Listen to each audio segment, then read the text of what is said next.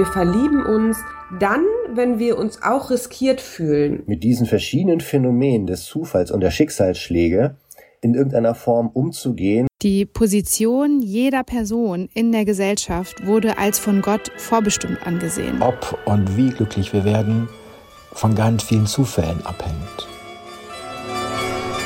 Das große Glückskarussell, das dreht so leicht sich und schnell. Es trägt so hoch dich hinaus, da macht dein Schwindel nichts aus. Das große Glückskarussell, das bleibt zuletzt eventuell, lässt zu viel Zeit du vergehen, mal stehen. Das Glückskarussell. Katrin Altschner und Martin Frank suchen Antworten auf die Frage, was uns glücklich macht. Ein Podcast des Deutschen Hygienemuseums. Die Philosophie beschäftigt sich mit ihm. Und auch die Quantenphysik. Die großen Weltreligionen setzen ihn außer Kraft. Kein Zufall, sondern Gottes Wille. Mancher Roulette-Spieler will ihn mit Wahrscheinlichkeit bekämpfen. Und die Lottospielerin setzt auf seine Gunst. In dieser Folge geht es um den Zufall. Ein Narr im Spiel der Welt. Die große Unbekannte. Zelt der Möglichkeiten und kühnen Träume. Aber auch stets auf Lauer, uns den ganzen Tag zu versauen. Wie kommt er zu Besuch? Als Freund oder Feind? In vier Folgen wollen wir, Katrin Altschner, das bin ich. Und ich, Martin Frank. Darauf blicken, was uns glücklich macht. Aber nicht nur über das Glück sprechen wollen wir. Sondern auch den Selbstversuch wagen. In jeder Folge stelle ich Katrin vor die Aufgabe, das Glück am eigenen Leib zu erfahren. Begleitend zur Sonderausstellung Hello Happiness des Deutschen Hygienemuseums machen wir uns auf die Suche. Und das ruft Jens Junge auf den Plan. Und die dunkle Seite des Zufalls und des Lebens dass das Leben eben Leid ist, dass wir Nackenschläge kriegen, dass wir sterben und wiedergeboren werden. Und Ziel ist es eben im ja, schmerzfreien Nirvana anzukommen. Jens Junge ist kein Religionswissenschaftler, sondern Ludologe. Er beschäftigt sich in seiner Forschung also mit dem Spielen. Und worüber er eben sprach, ist das indische Spiel Pachisi, das sich bis ins vierte Jahrhundert zurückverfolgen lässt. Zu Beginn des 20. Jahrhunderts gelangte das Spiel über die Kolonialmacht Großbritannien nach Deutschland. Heute kennt Mensch ärgere dich nicht hierzulande jedes Kind. Würfeln, leben, rausgeworfen werden, sterben. Wieder reinwürfeln, Wiedergeburt. Und möglichst alle Figürchen heimbringen. Ab ins Nirvana. Spiele als Spiegel des Lebens. Was uns Menschen grundsätzlich bewegt, das findet halt auch in Spielmechaniken und in Brettspielkonzepten auch immer wieder einen Widerhall. Tatsächlich ist es so, dass Spieler mit dem Zufall ja lernen, permanent umzugehen und ihn äh, zu schätzen oder eben ihn auch einzukalkulieren und eben auch die Schmerzen, die vielleicht damit dann verbunden sind, die Niederlage, die droht oder was auch immer, eben äh, auch wegzustecken und zu wissen, ach, das nächste Mal könnte es besser sein. Spiele als Übung fürs Leben. Klassisches Beispiel Monopoly. Wie groß der Ärger, wenn wir ins Gefängnis ziehen, nicht über los dürfen. Wie groß die Freude dann, wenn wir richtig groß absahen. Im Spiel lernen wir aber mit diesen verschiedenen Phänomenen des Zufalls und der Schicksalsschläge in irgendeiner Form umzugehen, unser Verhalten dran auszuprobieren und zu trainieren und zu wissen, dass wir eben auch mal verlieren und nicht immer nur gewinnen. Doch bei aller Liebe zum Zufall scheint es der Mensch und insbesondere wir hier in Deutschland es ein bisschen schwer zu haben mit dem Zufall. Wenn ihn schon nicht unter Kontrolle bringen, dann vielleicht doch sich wenigstens absichern, falls er mit seiner hässlichen Fratze über uns hereinbricht. Und das merkt man auch in ganz vielen Spielen. Also wenn Sie sich da mal äh, eben Anno angucken oder die Siedlerreihe, typisch deutsche Spiele, wir bauen, wir bauen, es geht immer voran. Ja, ähm, wenn Sie sich eben ein amerikanisches Aufbauspiel angucken, Sin City, und dann haben Sie da plötzlich doch Godzilla, der durch halt die äh, Häuser Schluchten läuft und man hat dann halt Erdbeben und Überschwemmungen und alles, was man aufgebaut hat, geht kaputt.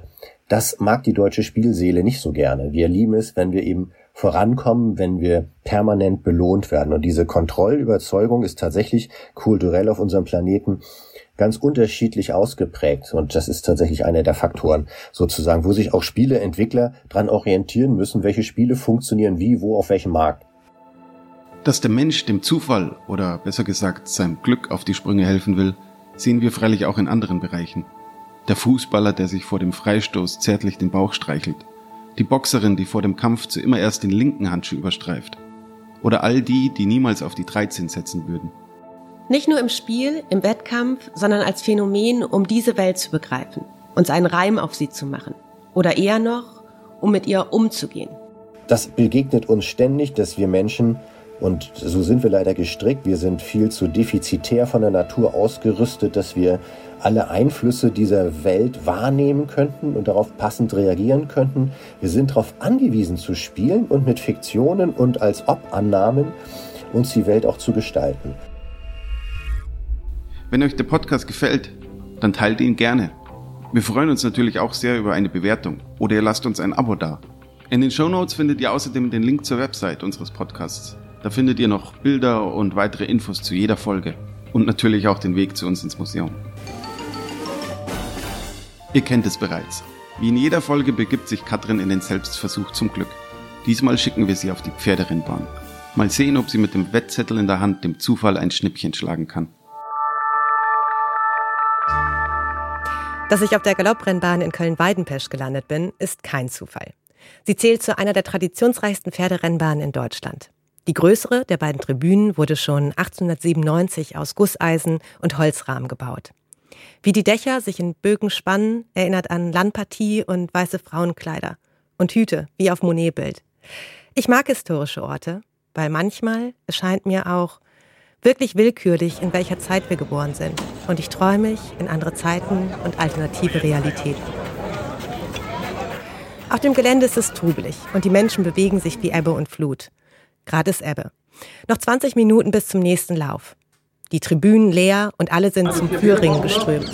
Die Favoriten besprochen, sich dicht gedrängt und getuschelt, die Tiere begutachtet, die mehr oder weniger nervös durch den Ring geführt werden. In diesem Rennen sind nur Braune unterwegs. Ja, und dieser eine Fuchs. Ich habe den Spielewissenschaftler Jens Junge im Ohr, der sagt, dass wir uns als Menschen häufig irrational benehmen und aus Sympathie handeln. Schuldig in diesem Sinne. Natürlich nehme ich den Underdog. Natürlich nehme ich den Fuchs. Noch zehn Minuten bis zum Rennen. Pferde und Jockeys begeben sich nun zu den Startboxen. Ich zum Schalter, um meine Wette zu tätigen. Nicht digital, sondern mit Stift und Papier. Ein älterer Herr wirkt sehr versiert, wie er mit seinem Heftchen, in dem man alles über Pferd, Stall und Reiter nachlesen kann, seine Kreuze macht. Also am Anfang würde ich sowieso das erste Mal nur Platz, Platzwerte okay. spielen. Dann Lauf Platz und dann hier in der Reihe entsprechendes Pferd ankreuzen, die Nummer, okay. die Sie spielen möchten ja. und, und hier den Einsatz. Okay, verstehe. So Habe ich verstanden. Ein, einfach und dann abgeben. Okay. Und meinen Sie, bei Pferdewetten ist es, ist es Ahnung oder ist es eigentlich ein Glücksspiel? Beides. Okay. Ich muss schmunzeln und gebe meinen Wettzettel ab. Ach so, sorry, kein Problem. Nun haben wir alle wieder Tribüne und die Wiese vor der Rennbahn geflutet. Der Startschuss, noch ganz in der Ferne. Fluchttiere, Fluchtinstinkt, hämmernde Pferdebeine über Wiese. Natürlich gibt es auch immer wieder berechtigte Kritik im Sinne des Tierwohls an dem Rennzirkus. Ich habe das im Kopf, während ich die Meute auf der großen LED-Leinwand beobachte. Noch hat sich kein Tier abgesetzt. Lawine aus Fell und Fleisch. Da kommen sie. Einer ist vorn. Und irgendwie kann ich selbst kaum glauben. Ich hab, das ist mein Pferd. Ja, ich, das ist mein wirklich ohne Scheiß. Ich habe auf. das Glück ist mit den Ahnungslosen scheint hier ausnahmslos zu stimmen. Die Pferde haben weiße Schweißflocken am Hals. Die Jockeys rote Gesichter unter ihren bunten Helmen. Der Sieger reckt den Arm.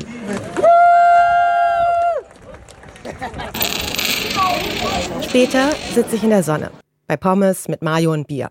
Ich beobachte die Menschen. Rennbahnen sind Orte der Begegnung. Du siehst hier wirklich reiche Menschen und sie müssen es dir gar nicht erst sagen. Aber auch so richtige Urgesteine. Fukuhila unironisch und nicht viel auf Tasche, und Familien, die sich selbst Essen und Trinken fürs Picknick mitgebracht haben. Ein bisschen wie in Biergärten in Süddeutschland. Ich mag das. Ich mag, dass es hier ein Ort der Begegnung ist. Und egal in welchen Verhältnissen du lebst, heute und hier trifft dich beim Wetten der Zufall komplett gleich.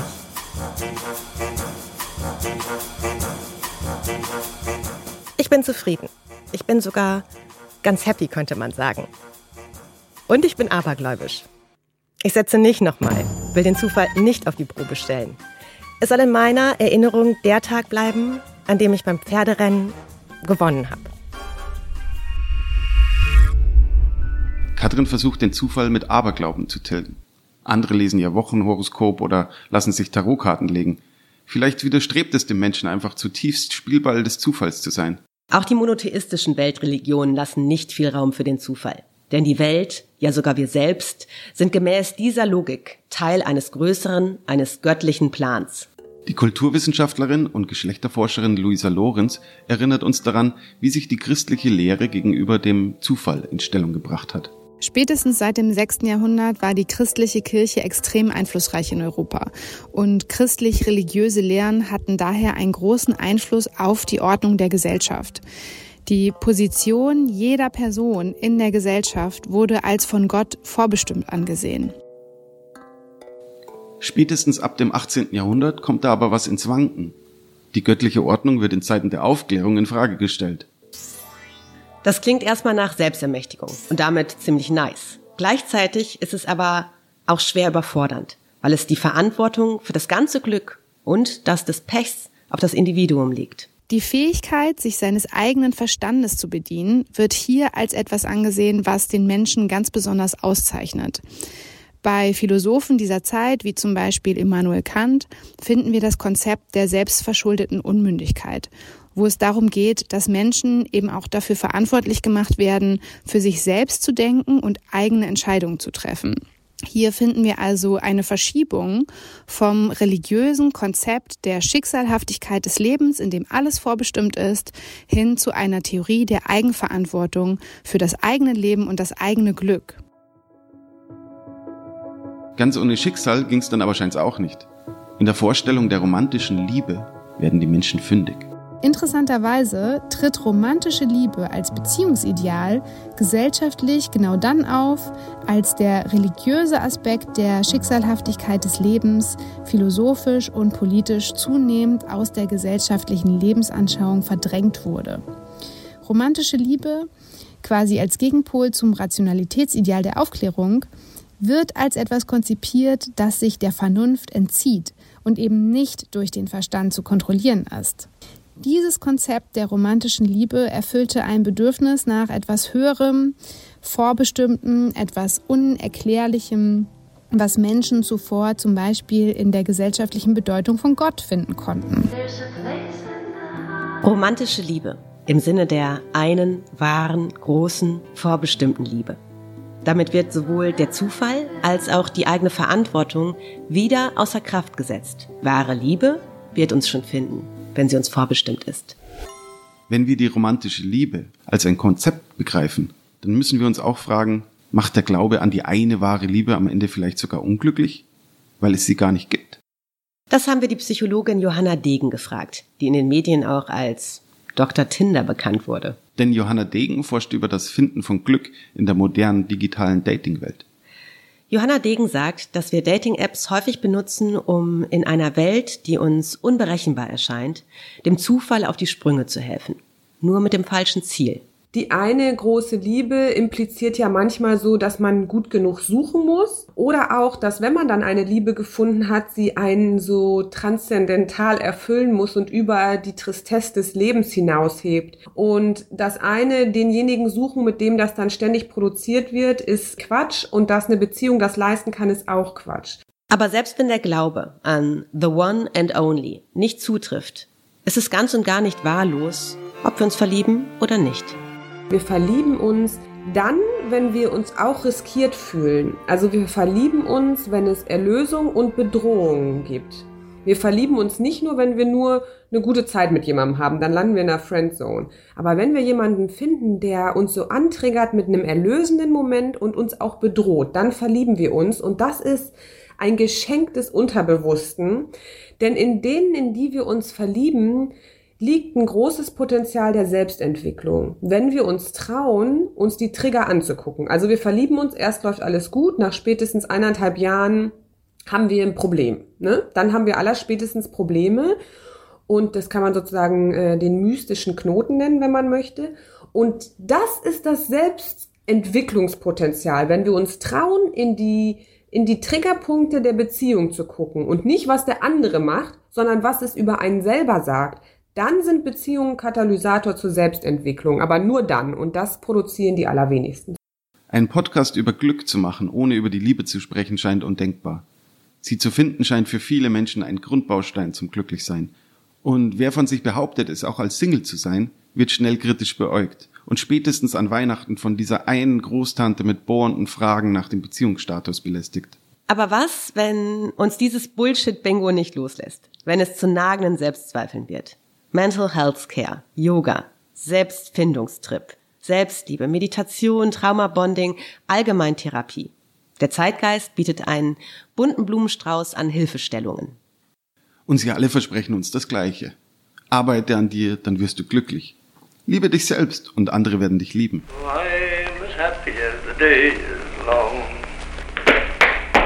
Womöglich findet man sein Glück also auch darin, sich von dieser Selbstoptimierung einfach mal frei zu machen.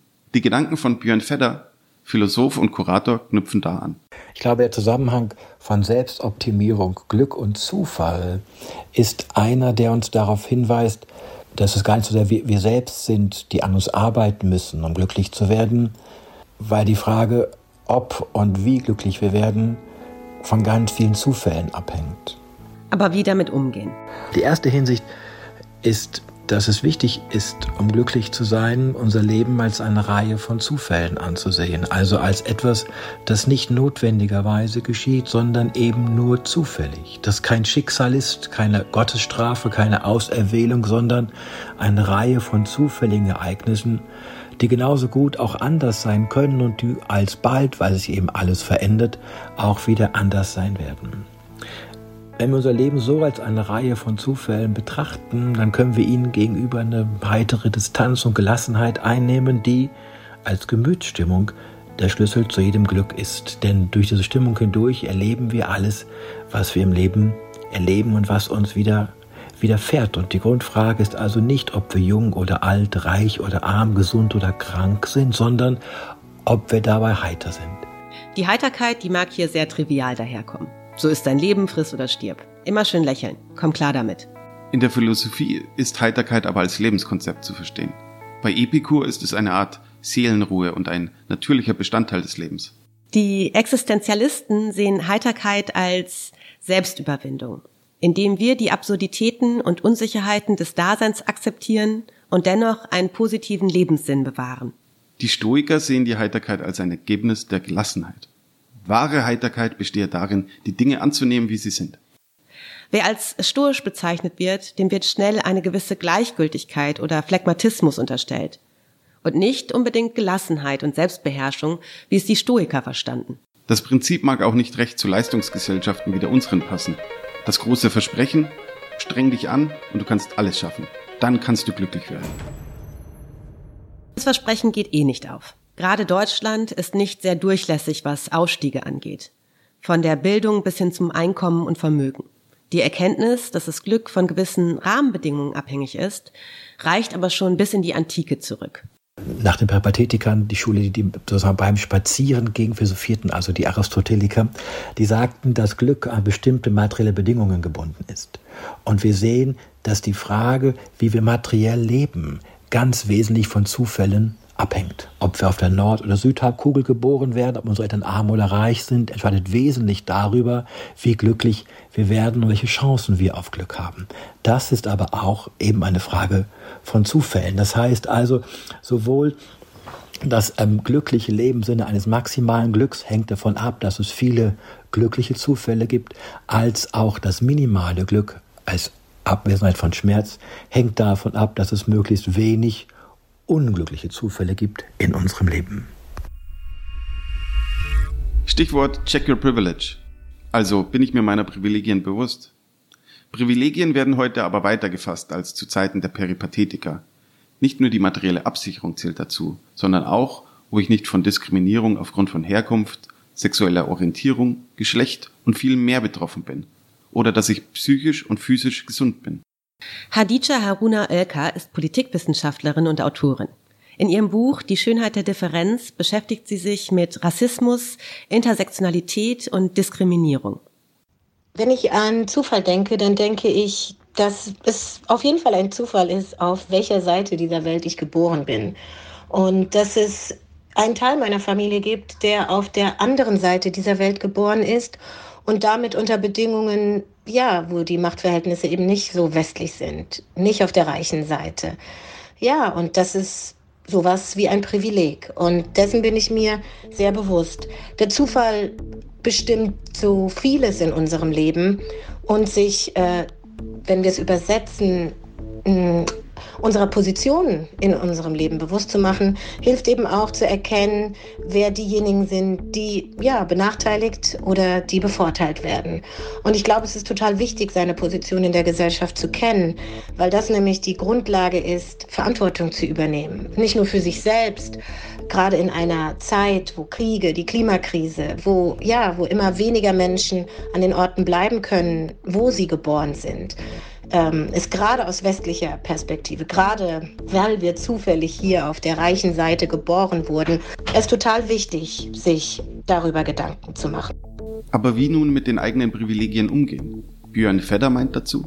Wenn man sich die Frage stellt, inwiefern man die dann noch genießen kann, würde ich andersrum sagen, man genießt sie besonders dann, wenn man sie als zufällig erkennt, weil man sich ihrer nicht so sicher ist. Also wenn man sieht, dass die Privilegien, die man hat, ein, ein Geschenk von Fortuna sind, also ja, etwas, das man eben zufällig hat, auch genauso nicht haben könnte, lernt man auch, so wäre zumindest die Hoffnung, und es ist eine große Hoffnung etwa der Stoiker auch gewesen, auf diese Privilegien nicht so viel Wert zu legen und zu versuchen, zumindest ein Glück zu finden, das davon unabhängig ist, wenngleich natürlich klar ist, ähm, dass man das nur sehr begrenzt schaffen kann. Wenn man ähm, darum, sich darum kümmern muss, dass man überlebt und was zu essen hat, bleibt nicht mehr viel Platz fürs Glück im Leben. Hadija Haruna Oelker beantwortet die Frage mit der Verantwortung, die mit Privilegien einhergeht, folgendermaßen. Wenn ich sage Verantwortung, dann geht es darum, ohne Schuld und Scham mit seiner eigenen Position umzugehen. Weil für den Zufall an einer Position geboren zu sein oder in einer Familie aufgewachsen zu sein. Mein Aussehen, mein, mein Körper, mein, mein ähm, mein Zustand, in dem ich mich seelisch, geistig, körperlich befinde. Es gibt viele Dinge, über die, auf die haben wir keinen Einfluss. Und da wir unterschiedlich sind, wäre für mich Ally sein eine Art, ich nenne das immer Mitgefühl zu entwickeln, also mit Bindestrich Gefühl. Es bedeutet, eine bestimmte Empathie zu haben. Man kann nicht fühlen, was der andere fühlt, aber man kann nachfühlen, dass bestimmte Lebenssituationen eben aus diesem Wissen über die eigene heraus eben benachteiligt sein können. Ich sage dann auch immer, es ist, es ist auch ein Teil aufzustehen und zu sprechen, wenn diejenigen, über die im Raum negativ gesprochen wird, ähm, äh, aufzustehen und zu sagen, dagegen zu sprechen, dagegen zu halten, wehrhaft zu sein. Ja, und das heißt aber auch nicht für andere sprechen, sondern im Sinne der gemeinsamen Verantwortung, weil Dinge wie Rassismus, Sexismus, Antisemitismus und all die anderen Ismen uns eben auch alle betreffen, das nur eben unterschiedlich. Ally sein. Also aus den eigenen Privilegien heraus Verbündete sein für Menschen, die diese Privilegien nicht haben. Indem ich meine Stimme erhebe, wenn sie es nicht können, indem ich Zivilcourage zeige oder auf Demonstrationen gehe. Falls das die erste Folge des Glückskarussells ist, bei der ihr eingestiegen seid, darf ich euch an dieser Stelle Isabel Cherson vorstellen. Sie hat die Sonderausstellung Hello Happiness im Deutschen Hygienemuseum kuratiert.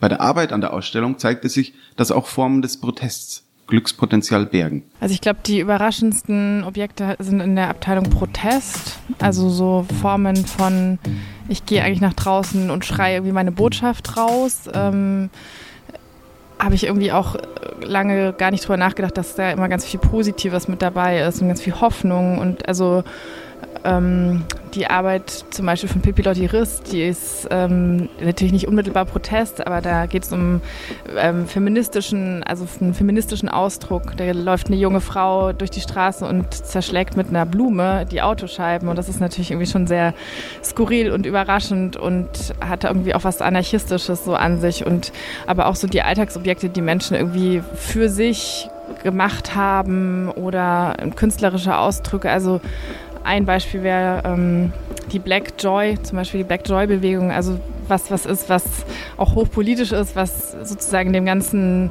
ähm, Rassismus und auch dem Leiden schwarzer Menschen etwas entgegensetzt und also das nicht wegmacht, aber halt so sagt, wir wollen es auch zelebrieren, wie wir sind und wir feiern das und machen Kunstwerke und machen Instagram-Posts, wo wir irgendwie auch unser Schwarzsein und unsere Identität feiern. Solche Sachen, ja.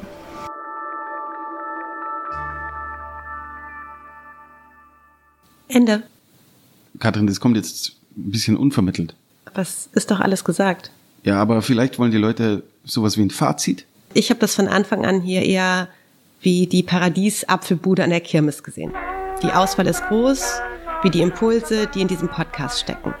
Aber entscheiden musst du dich schon selbst, wo du da zugreifen magst, welchen Gedanken du weiterverfolgen willst. Oder um bei der Bude auf der Kirmes zu bleiben, ob du Süßes oder Saures willst. Ich hatte befürchtet, dass du das sagen wirst. Und weil unsere Hirnsynapsen, deine und meine, nicht mehr wollen, habe ich die künstliche Intelligenz befragt, wie wir glücklich werden. Und ChatGPT meint, Manchmal müssen wir dem Glück die Tür öffnen, indem wir uns für neue Möglichkeiten öffnen, unsere Komfortzone verlassen und uns auf das Unbekannte einlassen. Es ist auch eine innere Haltung, die wir bewusst kultivieren können. Das habe ich doch auch gesagt, Martin. Ja, aber nicht ganz so geschliffen formuliert. Okay, ich habe keine Lust mehr, mich jetzt am Ende mit dir zu streiten, weil was mich wirklich glücklich gemacht hat, und das meine ich ernst, ist, dass wir das hier zusammen gemacht haben. Mir hat's auch große Freude gemacht. Was denn? Das hört sich an, als würde ich dir eine Knarre an den Kopf setzen. Und auch wenn es schön war, bin ich jetzt auch glücklich, dass wir die Folgen alle mal im Kasten haben. Wie schon Schopenhauer meinte, Glück ist die Abwesenheit von Unglück. Okay, kannst du was draus machen? Ja. War das stark? Ist gut, ich schneide das.